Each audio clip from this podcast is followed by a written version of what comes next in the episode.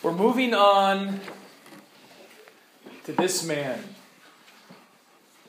John Huss. Please turn your Bibles to Genesis 39.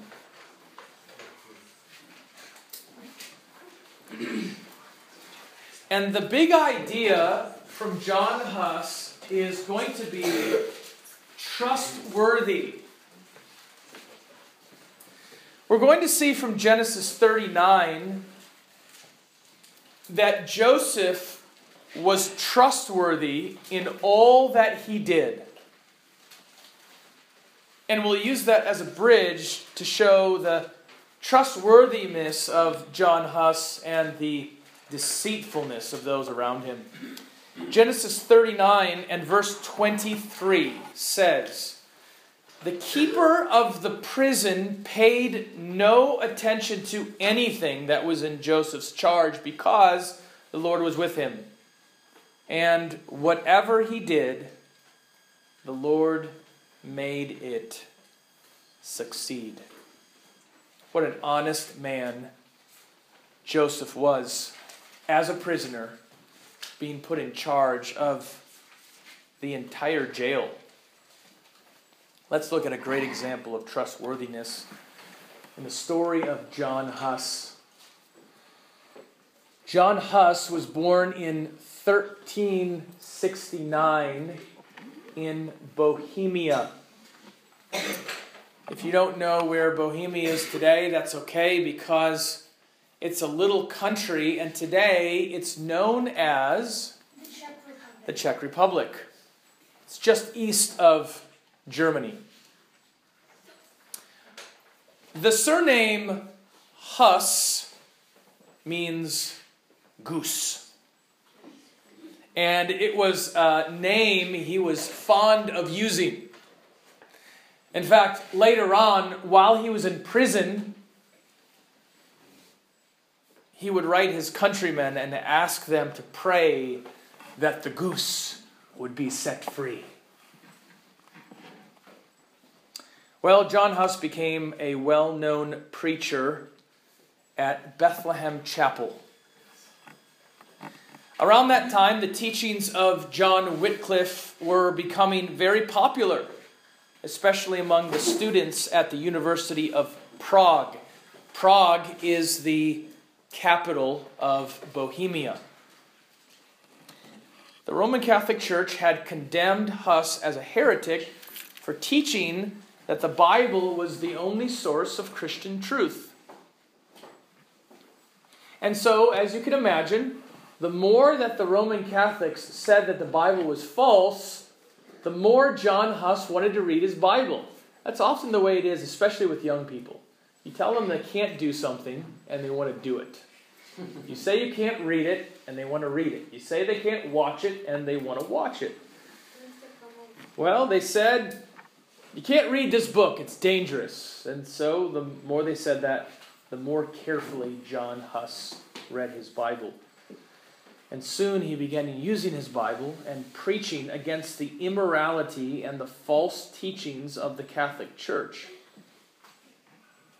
You see, the Catholic Church was saying that um, the Pope and the priests had the ability to forgive other people's sins.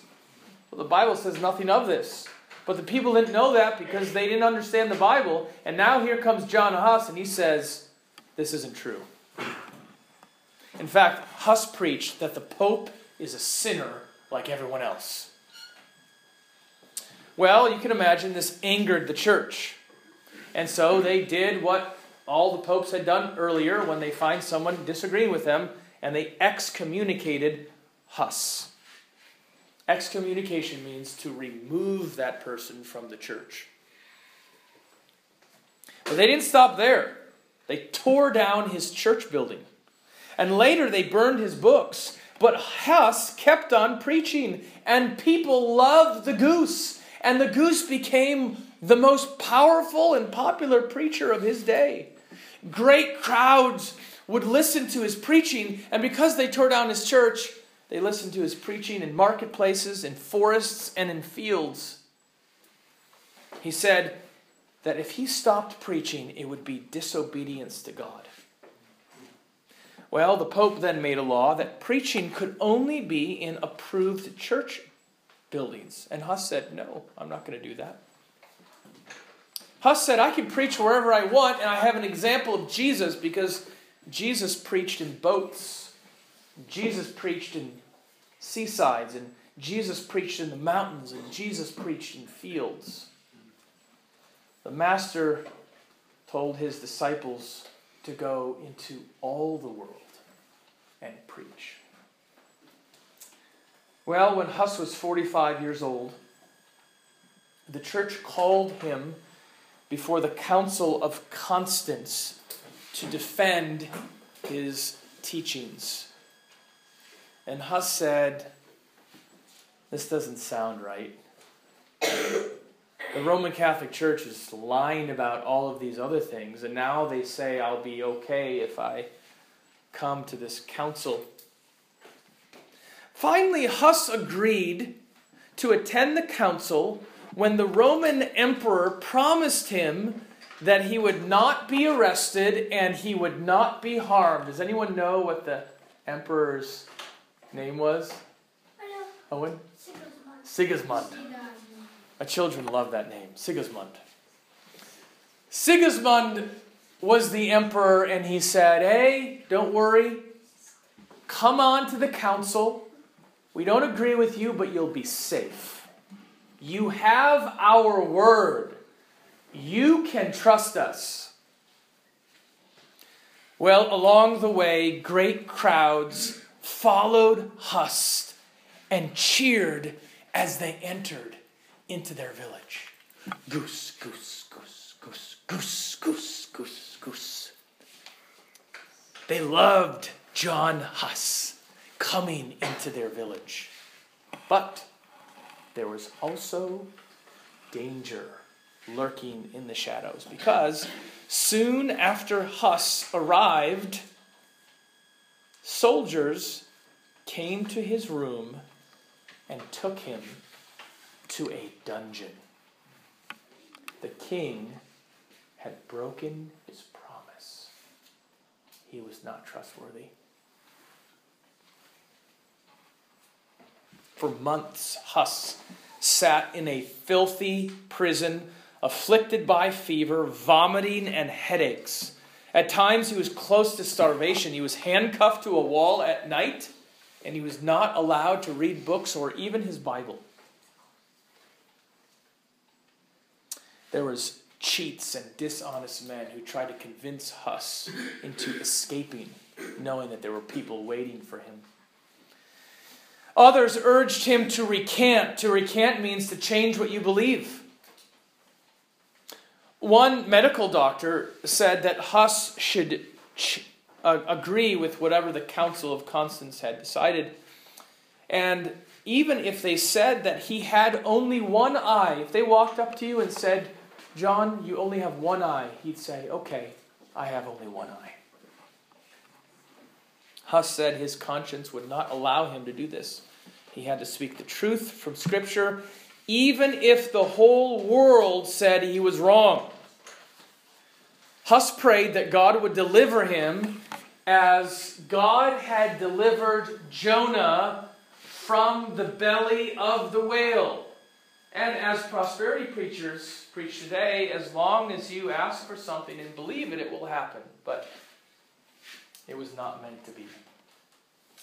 In June of 1415, the church stripped John Huss of his church clothes, and then they mocked him by putting on his head a cap covered with pictures of red devils. A thousand soldiers guarded him. Imagine that. As he walked the crowded street to his death. The place was called the Devil's Place. He was given one last chance to recant. He said, I shall die with joy today in the faith of the gospel which I have preached. There were other great words of John Huss.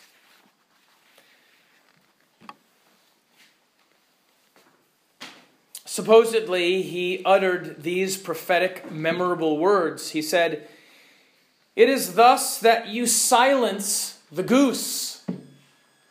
But a hundred years from now, there will arise a swan whose singing you will not be able to silence. It came true in the Great Reformation. Then he sang a song before the flames killed him on 6 July 1415. Well, the emperor, what was his name? Sigismund. The story doesn't end there. The emperor became the most hated man in all the land for breaking his word and murdering a hero. Jerome, who was one of Huss's disciples, followed his teacher to death. Huss had warned Jerome not to come to the council, but Jerome came anyway and was soon imprisoned. At first, he denied the gospel teachings of Wycliffe and Huss, but then he changed his mind and was burned at the stake like his mentor on May 30th. Well, Genesis 39 tells us the story of another honest man. He was not like Sigismund, he was like John Huss. He was an honest young man. And Joseph's trustworthiness was remarkable for three reasons. Let me give you these three reasons. First, Joseph was falsely accused. Joseph was the most beloved son of his father Jacob. His brothers were jealous of his love and the fine coat his father had given him. And so, at around the age of 17 years old, Joseph was sold to a group of merchants for less than the price of a slave. He was an excellent worker in his new home, but the wife of Potiphar lied about the righteous Joseph, and he was sent to prison. You know, Joseph had every reason to be bitter in jail. And he even would be tempted to just be justified in telling some lies. Look at all the lies that have been told about me. Look how I've been falsely accused. I'm doing my job. I'm working hard. I'm doing everything I'm supposed to do, and I'm still not ending out on top. I have a right to tell a little lie here and there. No. Instead, he was so honest that the gatekeeper of the prison put Joseph in charge of the entire jail. Did you know that Muslims believe that lying is justified if it serves their purposes? They say, we're in a war, and so we can lie, and we can pretend, and we can deceive, and we can act this way if it's going to get us out ahead, if it's going to help Islam. Sigismund, the Roman Catholic and the emperor, thought a similar way. Well, I know I gave my word to John Huss, but he's a heretic anyway, so I don't have to tell the truth. No, John Huss kept his word and was trustworthy in all things, just like Joseph. Let me give you a second way that Joseph's trustworthiness was remarkable. Joseph was far from home. No one would know if Joseph took shortcuts. No one would know if he deceived the guards. No one would know if Joseph played with the truth. Kind of like the prodigal son.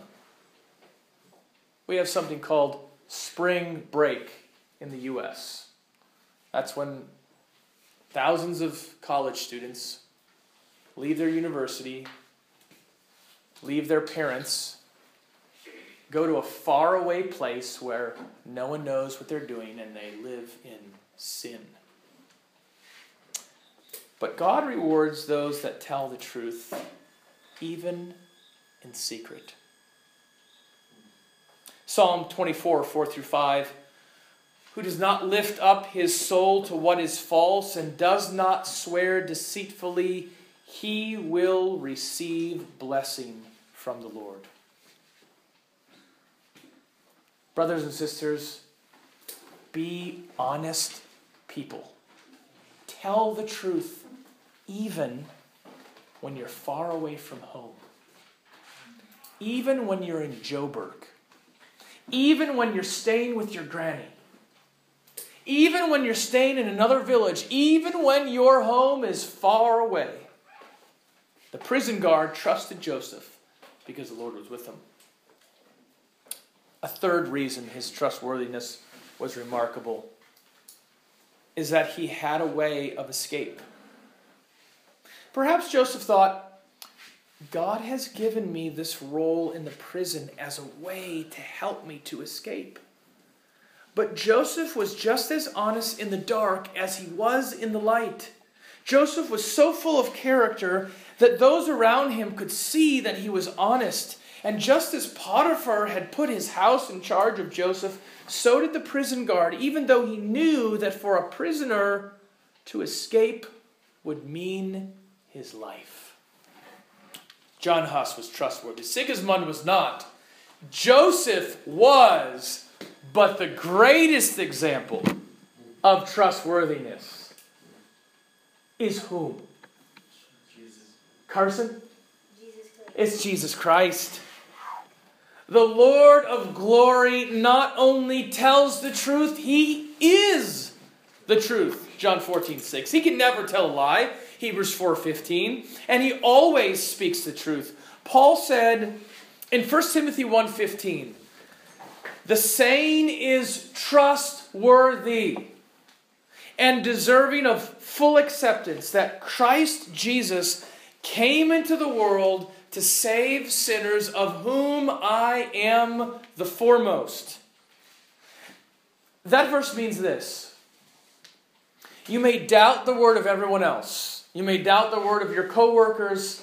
You may doubt the word of your neighbors and your parents and your friends and maybe even your spouse.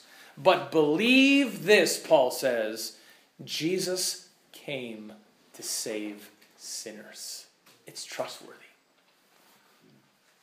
When Jesus was tempted by the devil to change his course in Matthew 4:10, Jesus was trustworthy and obeyed his Father's will when the wicked, lying thieves on the cross mocked Jesus and told him, Are you not the Christ? Save yourself and us, Luke 22. He did not change his mind, but he did the Father's will.